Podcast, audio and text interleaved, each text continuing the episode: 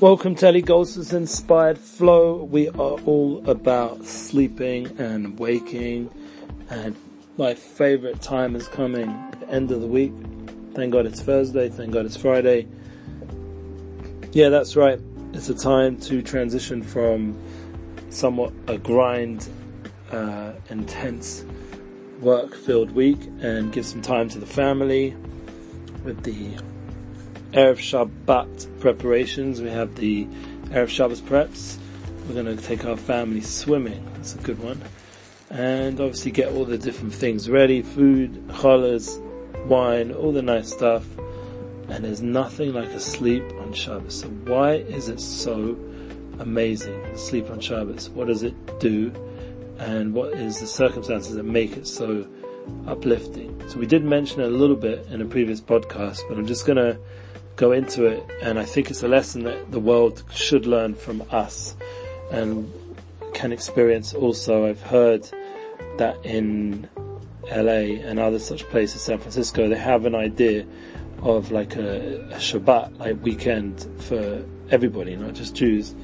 And people like cut off from technology for one day from dusk, you know, from the sunset till the next day, sunset like we do, Friday till the following sun, sunset Saturday night.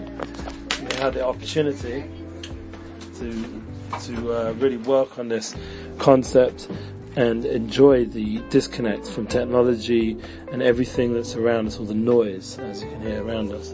So I'm just going to end this quick because there are people around me, and I'm just going to say that Shabbat for us is a spiritual connection. It gives us an opportunity to, have a sleep which is called Shena B'Shabbos Tanug. It's actually a mitzvah to rest on Shabbos, Shabbos Menucha.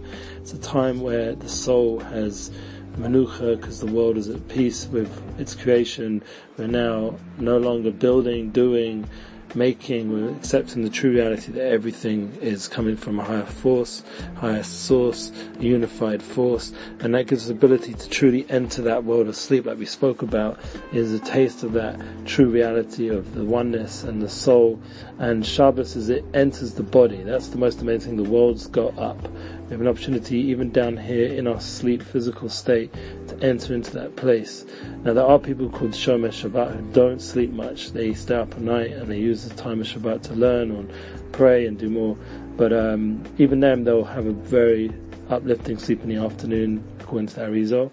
And I try to do that also. I'm a Hadran. I not only sleep at night, but also sleep in the afternoon. Gotta enjoy the sleep.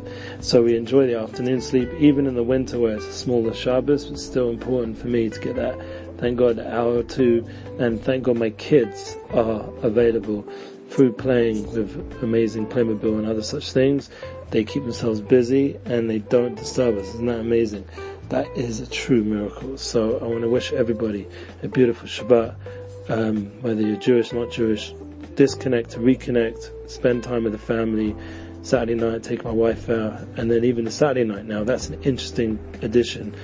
That is the hardest sleep opposite. Then you have a very difficult sleep. And one Rabbi Nachman says, because you've just been exposed to the realm and world of truth, and suddenly your soul is so like alive with energy and buzz that it's very hard to go to sleep.